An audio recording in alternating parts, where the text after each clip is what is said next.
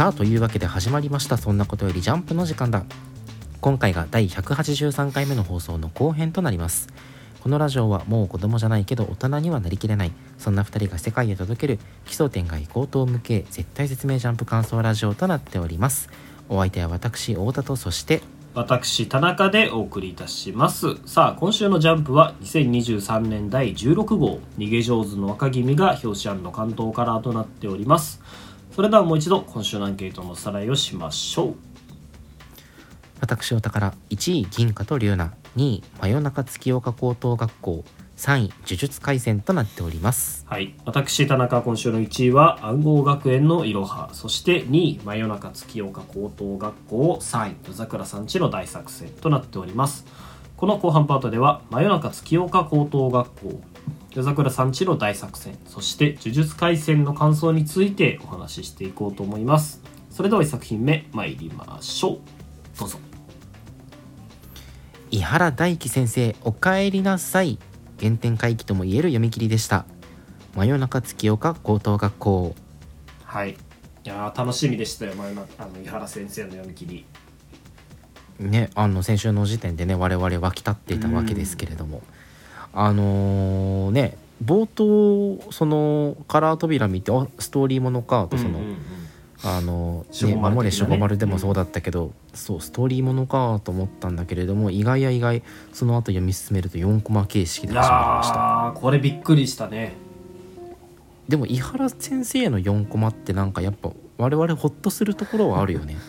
おもろいよその一番最初に見たのが「目を見張るほどの未成年」だったよね、はい、あれも4コマだったし、ねうん、井原 20days40days も4コマとしてね、うん、めっちゃ面白かったし、なんかやっぱこうあの守護丸ちょっと跳ねなかったからかは分かんないけど自分の土俵で勝負しに来た感があって、うん、俺はこう前向きに捉えてます、うん、いや俺も全然そうだね。いいよね。うん、うん、いい。そうそう。4コマ一辺倒じゃなくてこうちゃんとあのストーリー絡めてねあの全体通すとちゃんと、えー、普通の漫画っぽい感じになってるのも、うん、まあなんか工夫が見られてねそうだね。面白いところだし、うん、そうそう。そうなんかトータルで。まあっていう、うん、そう。トータルでね全体的にはおおむねいい評価というか好感触ではあります。まあ面白いか面白くないかで言ったらどうだったの？いやまあその面白くないことはないのよ、まあ、石原先生好きっていうのもあるけど、それを差し引いても面白くないとは言えないというか普通にそのまあそつなくこなしてるなと思ったんだけどやっぱり微妙にパワーは足りないかなとはちょっと思うところはあってそれこそ俺はなんかそうだね。あの目を見張るほどの未成年。まあもちろん、ね、恋するワンピースすごい大好きで。で、初めてジャンプに乗った目を見張るほどの未成年あれも俺当時読んで衝撃を受けたのよ。4コマでこんなに面白い漫画描ける人いるんだって。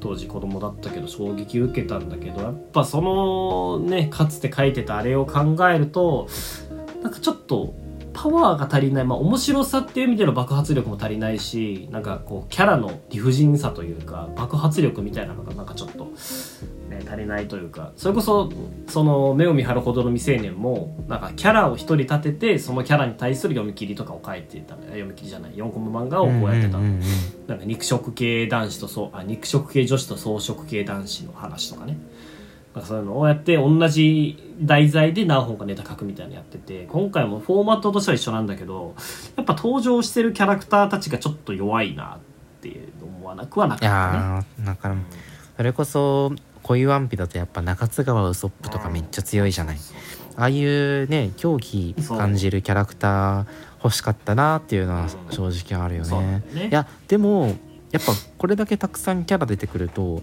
なんか刺さるキャラクターも俺にとってはいてね、うん、なんか俺も結構ね途中までパワー弱めかなと思って読んでたんだけど、うん。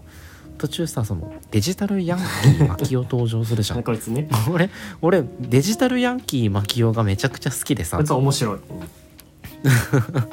なんかやっぱ数打ち当たるじゃないけどあの4コマ形式でこれだけたくさんキャラ出してその中一人でもこう読者にとってね刺さるキャラクターがいればこうやって面白かったって読んでもらえるのだとすればさこの形式やっぱり最適解だよね。そうなんだよね。伊原大樹にとっての最適解だよね。うん。本当にそうなのよ。だからもう俺は井原先生の生きる道はこっちなのかなとちょっと思わなくはないよね。あー恋ワンピーがちょっとああのあれだよね。その上振れすぎたんだよねきっと。上振れすぎたのもあるしやっぱあれそもそも「ワンピースっていう超王道大人気少年漫画の前振りがあるからだね。その前振りが偉大すぎるからどんだけその何前振りが偉大すぎるからこそ自分が振り切れば振り切るほどそれが面白さにつながるんだけどやっぱ一からやるっていうのはなかなかはいその1で1から始める物語でその振り幅を出すのはすごく難しいからそれならそういうね守護丸みたいな普通のストーリー系のギャグ漫画描くよりは自分の得意なあの、ね、大喜利みたいな感じに振った4コマの方がやっぱ向いてるのかなとはちょっと思。いやーこれ連載とかねその検討してるのかなこの作品でどうなんだろうね。デジタルヤンキーマキオがレギュラーキャラになるなら俺全然読みたいけどななんかでもこれも別にその大事なのはフォーマットの方じゃない？ああそうだね、うんキャラクターを立てて、その一人のキャラクターで何ページか4コマ書いてまた別のキャラクター立ててっていうのがまあ一つの、ね、フォーマットだから別にこの「真夜中月岡高等学校」が舞台じゃなくても面白くはなるのかなとはまあ思うね。そういえば最近ないけどさ、うん。ちょっと前のジャンプだとサイキクソウの災難がずっと読み切りで乗り続けてそこから連載にこぎつけたわけじゃない,、はい、なんかそういうチャンスがね、うん。あのあってもいいよね。今後のジャンプにまた復活してもいいんじゃないかなってね、うん。そね。今回の西尾作西尾作品じゃないや伊原作品見てたら思うよね、そうだね。まあおとなしく恋するワンピース書いてくれという気持ちも正直あるけどね。いやーいやなかなかねこういうワンピまだまだ救済中だったねずっと9そういえば。歳だね、あやっぱでも,、ね、やでも井原先生ファンとしては恋ピーはよ書いてくれとも思うしいやいや恋するワンピース以外も面白いんだぞって叫びたい気持ちにもなってるこう厄介なファンそですよ。うだね。恋ワンピの人で終わるともったいないよね、まあそうなんだよね。やっぱりそうね。ジャンプ本誌でね。なんかすごく絵柄もね今回力入れてかなり線が綺麗に 描かれてて、うん。読みやすいその画風を意識されてるのかなとも思うし、こう、ねどんどん成長をね今もなお続けてある井原先生のね連載がまた始まる日を楽しみに待ってます。本当に井原先生あの次の作品をねどんどん書いていっていただければなと楽しみにしております、はい、はい。うん、というわけで次の作品参りましょう。いい意味で予想を裏切られ思わず二度見をしてしまいました。夜桜さんちの大作戦。作戦170夜桜さんちの大作戦というわけでね、えータイトル回収ですね今週は。いやーはい。夜桜さんちの大作戦タイトル回収。熱いね。こういうの好きだよねオタクは。いや俺あのー今週台本書いてて初めて気づいたんだよねサブタイが夜桜さんちの大作戦なんだっていうのを。気づいて、あ本当にタイトル回収だなと思ったんだけど、まあ、本編でもねタイトル回収的なのはされてるじゃない？はいはいはい夜桜家のなんか大作戦だみたいなうん作戦だみたいそうそうなね作戦だみたいなの。夜桜家の大作戦が始まったって言われてるんだけどいや確かにそのあのお父さんからのビデオレターをもらってその兄弟みんながちりぢりに修行をしていくっていう展開が来た時にあ確かにこれが夜桜さんちの大作戦。その通りだなって思ってなんか予想できたのに、こういう形でぶん殴られるというかねこういう形でお出しされるとすごくあの予想の上を行く良さがあったよね。うん確かにその一人一人修行に入るってまさに夜桜さんちの大作戦だよね。あ確かに。言われてみればそうだわ。ったっていいやまた王道も王道だよね。このなんていうかかそれぞれ修行して数年後にまた会おうみたいなのってね、そうそシャボンディ諸島みたいなやう、つね。うん、そうそうそう俺もこの間その前回夜桜さんちの大作戦入れた時に、まあ予想はしてたんだけどあの夜桜家のソメイニンが最も活性されるのが20歳前後。10代後半から20代そうそうそう。でまあおのおの修行して集まるんでしょうみたいなのは言ってて早くその姿を見たいですねって言ってたんだけどいやまさかその修行パートばっつりカットすると思わなくてうん。確かにまるっとね。そう。逆にそのねモモっていうラスボス候補を一人倒したようやく倒したのにああいう展開になったからあまだまだ、まあ、い言い方悪いけどまだまだ全然引き伸ばしてたくさん読めるなって思ってたところまさか数話でこんなにいきなり5年後に飛ばすっていうのはねちょっとびっくりしたんだよねそこも。なんかまたこの修行内容もさそのあまりにもメンタル面に 特化しすぎてないほんまにそうなのよ。全員が全員。あまりにも意外すぎて修行内容が。うん。なんかだから俺これさその言っちゃなんだけど修行シーンあえてカットしたというよりもカットせざるを得なかったんじゃない？さあそそれは。まりにも何も浮かばずにそうありえるね。確かに。あまりにも修行を善としてなさすぎるもんねいやそうなのよ。これからそのなんか納得のいくその強化につながるのかというとなねえ。こじつけようはあるのかもしれないけどやっぱこう修行シーンをこれ以上何も思いつかずに こういった結果になったのかなっていう気はする。確かにそうだね。まあでもねそのモモ VS モモとかで出てきたあのゴールドランクスパイたちがまた再登場はいはい。いやこれいいそのよ。れがねそうそう。そそれぞれの師弟関係だったりライバル関係だったりがこの修行に生かされるっていう展開自体は熱いけどね。今までのその日常会で出てきたキャラクターとかもね、うん。普通に入ってたりとかしてそうそうあのねスパイの、えーコネクションを駆使してそれぞれそううん。えじ自らを強化するっていうのがまあこれもまた王道展開だよね。うん。っていう中でこうみんなおのおの修行の道に行くんだけどじゃあ家に取り残されたむつみと太陽の修行って何なのか。それは家をねみんなが帰ってくるまでこの家を守るっていうところで太陽は一人任務に行ってき、ま、行ってくるわけですよ。じゃあ行ってきます。はい。むつみ。行ってらっしゃい、太陽、うんいいね。その家を守るのはこの2人っていうのがここで描かれるんだけど、いやまさかまさかそして月日は流れ先ほど言ったように5年後に飛ぶわけですが5年後、はい5年後、ガチャ。ただいまみんなうん、お土産買ってきたよ。おかえり太陽おかえりパパつってね。まさかこの5年でこう子供を産ます産んでるのがびっくりというかその羊先生が子供を産ませてるのに俺はすごく衝撃を受けて今週ちょっとうん。アンケート入れざるを得ないなと思っちゃったんだよね。えっと作中確か16歳だったと思うんだよね。高1かなんか、はあ、はあはあはだから5年後っていうと2122ぐらいかな。あ、そうだね。でもいやー子供たち多分ね子供でかくない？3歳ぐらいだよね23歳ぐらいだよね。3歳3歳ぐらいか。4歳ね。パパママ言ってはしっかり立ってなんかちゃんとしたお召し物着て、うん双子かなこれ。双子だろうね。え年子だったらもっとやぽばいよいよね。年子とかその2歳差とかだったらもっとすごいなって思うけど。なんかでもその太陽のアホ毛が遺伝してるのいいよね。あ可愛いね2人ともねアホ毛が遺伝した、女の子の方はアホ毛がまん丸だけど男の子のアホ毛はちょっとカクカクになってね。ね。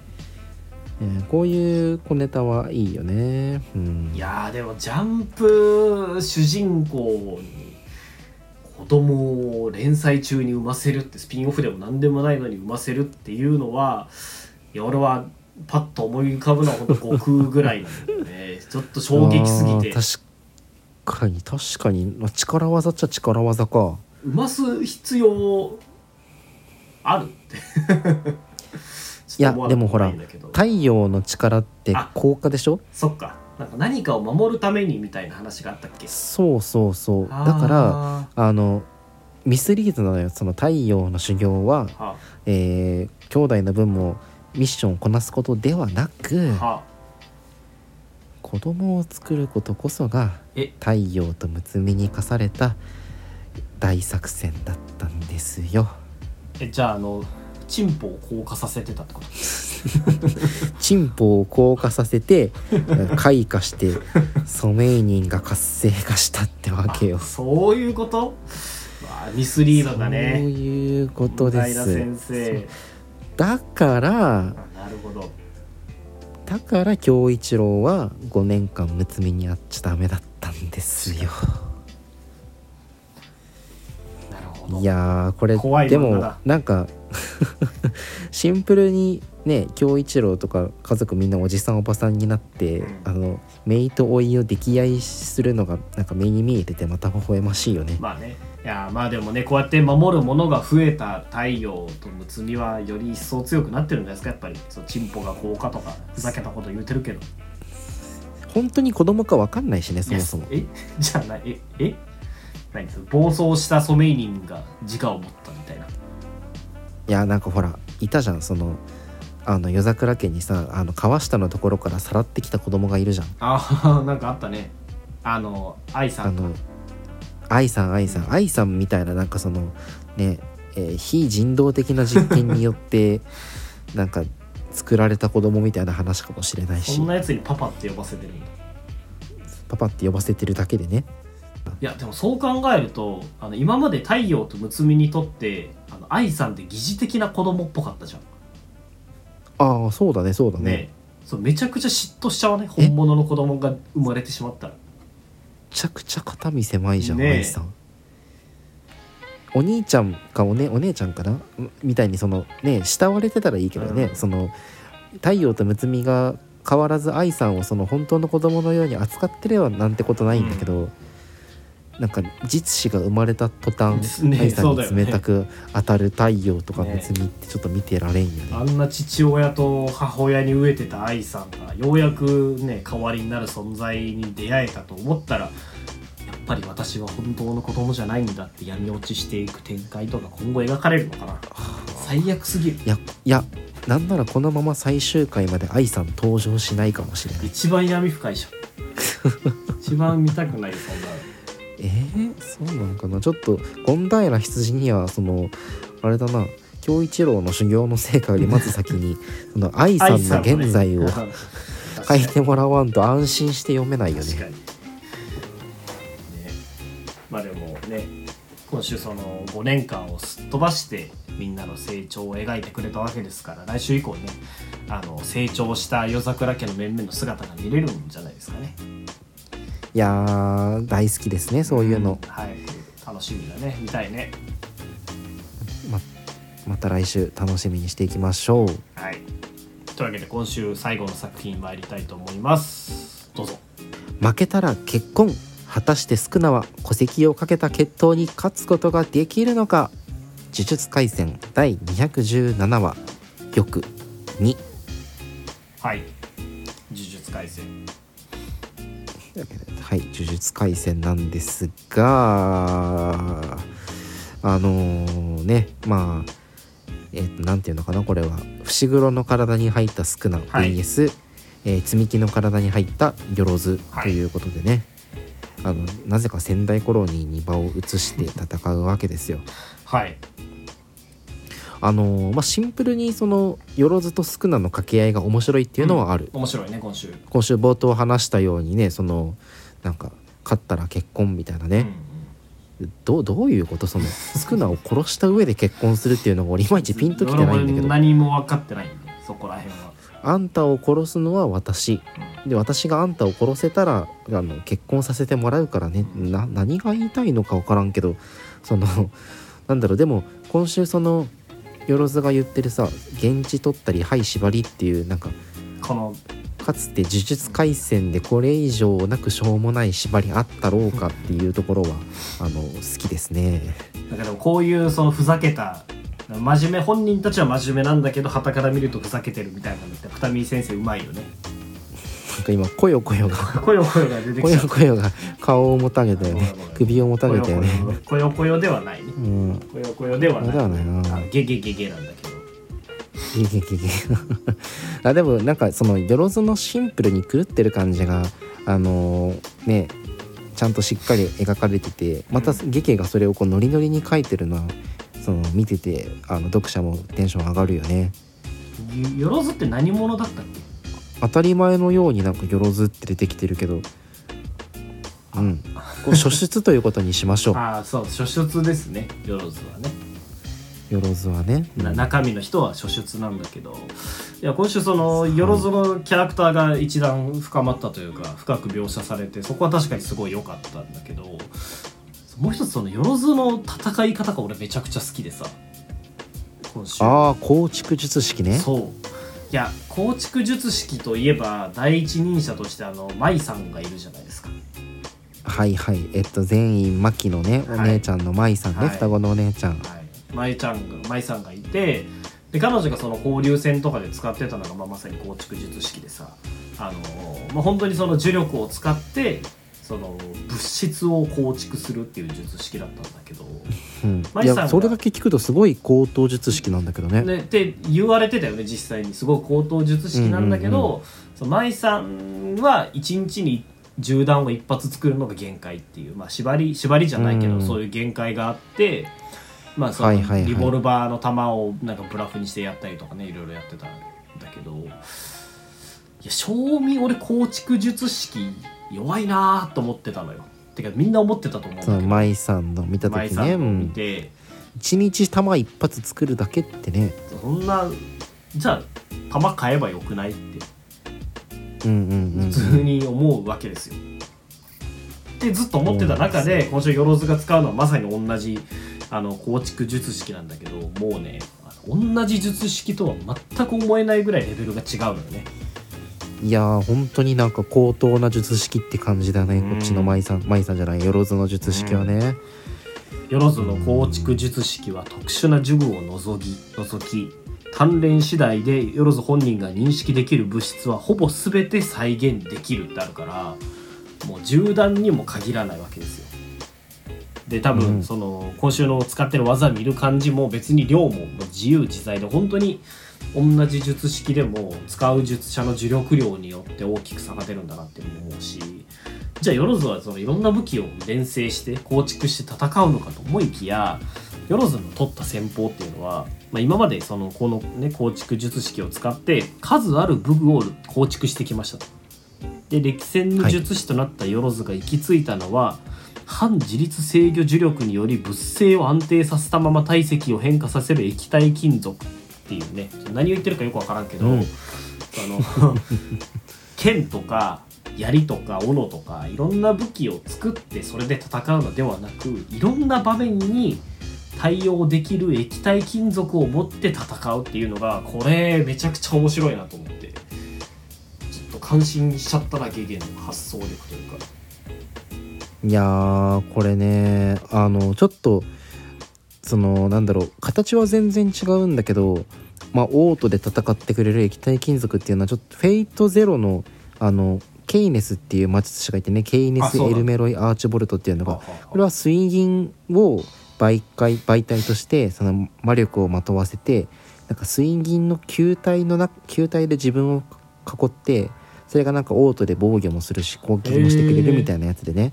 へなんかただ見た目は全く違うのよ。だからそなんかモチーフがそれだったにしてもこれだけそのまがまがしい虫みたいな形にしてねあの呪呪術廻戦っぽく描くのはあのかっこいいなと思うと同時に、このねケイネスっていうキャラクターが相当かわいそうな最後をあの迎えるんですよ、はあ。詳細はちょっと「フェイトゼロを見てもらうしかないんだけど、うん、まあまあそんな感じでね確かによろずの構築術式のこのレベルの高さは見てて楽しいよね。うん、面白かった。うん。いやでも同時にさこのスクナが使う、はいはい。えーっと特特産の影砲術、うん。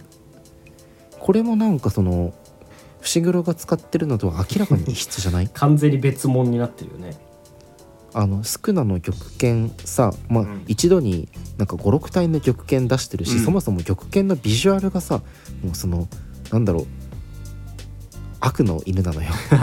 悪 の。可愛いワンちゃんとかじゃなくて、なんかなんかもうそのね死を予感させるタイプの犬で、めちゃくちゃまがまがしい。しあの単純にその犬を使って戦うのみならずさはい。はいあのヒロアカの常闇くんよろしく、はい。い犬の式紙を体にまとってさそのパンチの攻撃したりもしてるじゃない。うんなんかこれこれなんだろうね。そ体にまとってるわけじゃないのかな。自分の後ろの影から出現させてるのかね。なんかわかんないけどすごい使いこなしてる感うんがあるのが、あの伏黒との、まあ、差異なのかななんかやっぱよろずしかりスクナしかりやっぱ呪力量がめちゃくちゃ多くてセンスもめちゃくちゃいいやつが使うと同じ術式でも様変わりするんだね。なんかそういうのを描くのじゅなんかいいよね銀兵。いやいい、あのーいいね。なんだっけ？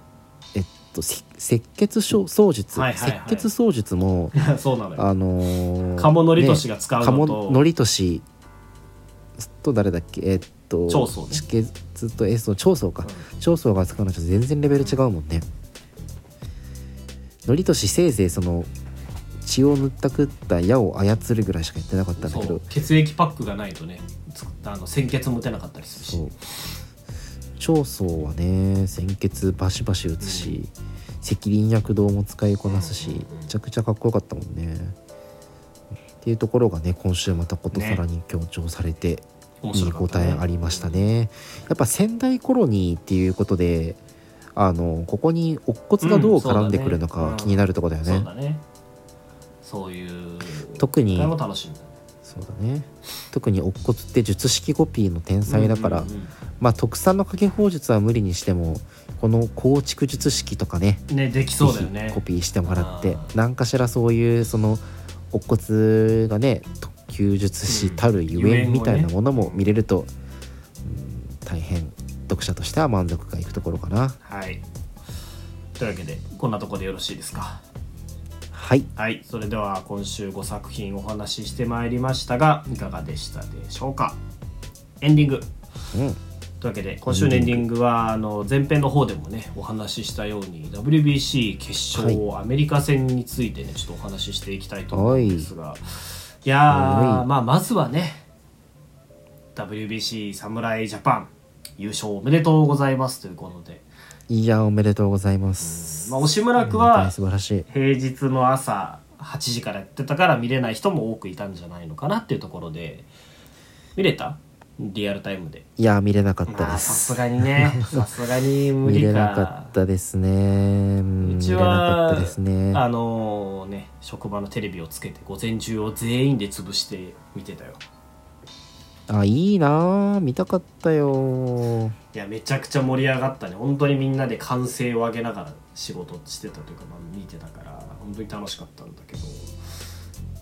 アメリカ戦何が良かった？まあアメリカ戦ねその展開の話からするとその結局点が入ったのがアメリカ側も日本側もソロホームランだけっていう感じであんまりこうね、うんあのうん。みんなでつないで点を取るとか大逆転をするとかっていうのがあんまりないから本当にロースコアのあの投手戦っていう感じだったんだけどだからまあメキシコ戦みたいな、ね、劇的なこう結末とかは特になかったんだけど展開的にはねうん。なかったんだけど、やっぱ俺が良かったなと思うのはあの投手陣のね連携というか系統ですよ。いや確かに。そこが一番良かったね。うん先発今永でね。うん。で今永の次があのー。誰だったかな？戸郷かな？で戸郷だね。うん。高橋宏斗かな？高橋。も投げた伊し藤大海が投げて、で大勢が。大勢も投げたかな？うん。でダルビッシュ大谷って感じで7人ぐらい確か出てたんだいや。けどその前半の若手のリレーがめちゃくちゃ良くてさ、はいはいはい、言はうてそんなその山本由伸とか大谷とかがその抑えれるのはまあ分かってたよい、うん。ある程度通話するだろうと思ってたから分かってたんだけどまさか侍ジャパンのあんな若手の投手陣が、まあ、今永はその若手ってほど若手でもないけどあんな、ね、若い子たちがこんなにメジャーリーガーを切って倒すんだっていうところにすごい感動しちゃったな。高橋宏斗とかね。伊藤博美と二かもね。十歳だっけあそうだね伊藤博美もねあの今3年目かな。まだまだね大卒3年目だから全然。大勢もね去年がルーキーイヤーだしいやーすごいよね。戸郷も村上と同い年だからねまだそうそうそう。そう全然若いし。本当に頼もしいよね。うーん。やっぱピッチャー陣やっぱりもう抜群の安定感だったよね日本チームは。投手陣でいくと本当に全チーム1位の完成度なんじゃない？いやなんかねデータであるらしいんだけどその WBC 出場チームの中で日本が一番与えてるフォアボールの数少ないんだあって。そうなんだその上で一番取ってる三振の数が多いんだって。やっぱじゃあ本当に最強だったんだね。ダントツのうんピッチャー陣だったのよ、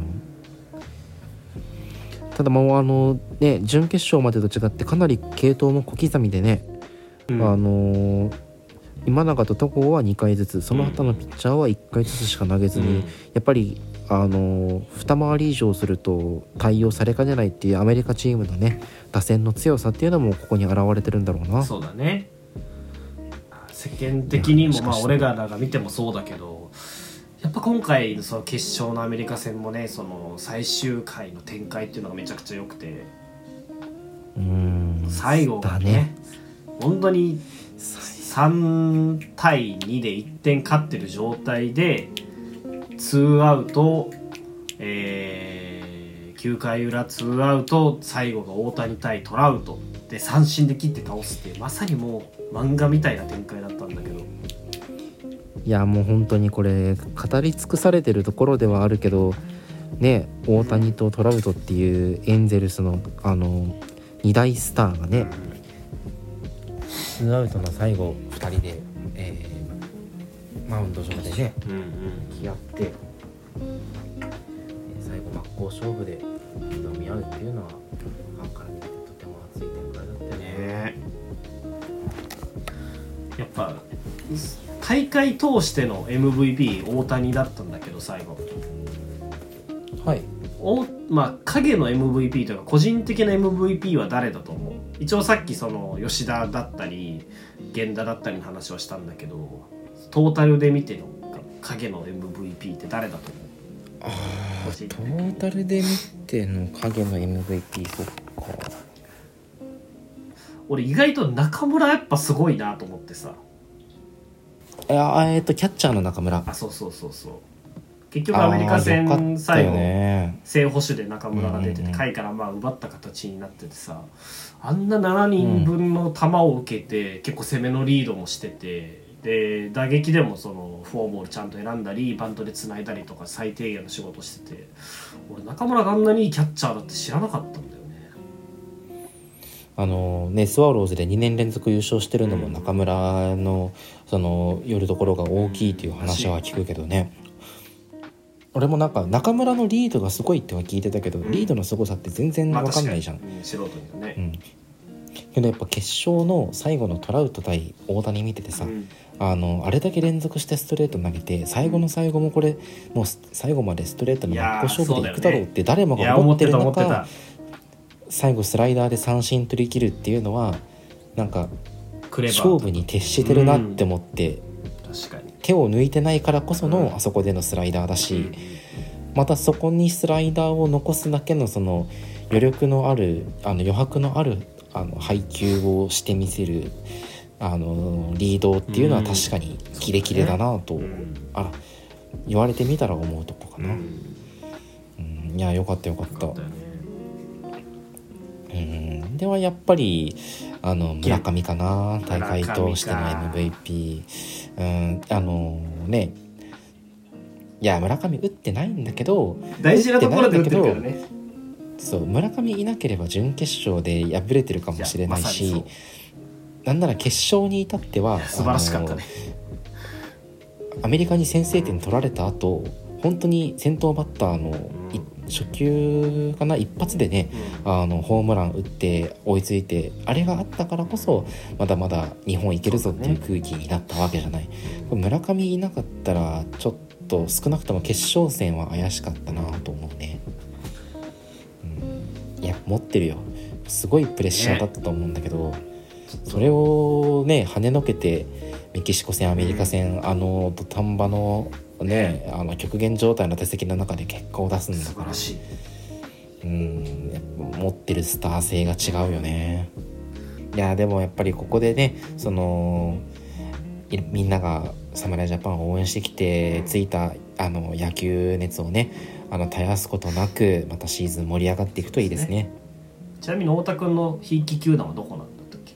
ロッテだったっけ？千葉ロッテマリーンズあの侍ジャパンには佐々木朗希とあの、よ吉井ピッチングコーチあがねあ吉井コーチってロッテの人だ。吉井監そう今監督やあってる監督やってんだあの人。あそうなんだ。うん。え出てたんだけどそうなかなかロッテに戻るとね 佐々木朗希も援援護点がもらえない予感が。シーズン開幕も楽しみですし次回 WBC もねどうやら3年後らしいんで。また大谷の活躍とか今のピッチャー陣とかね、はい。そのまま持ち上がりでいけそうだしね。3年後なんもなければ、またその頃にはメジャーリーガーも増えてるかもね、うん。ね。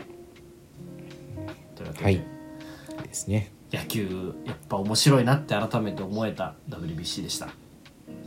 はい、それでは今週の「そんなことよりジャンプ」の時間だはここまでにしたいと思います。それでは来週の「ジャンプ」でお会いしましょうさよなら。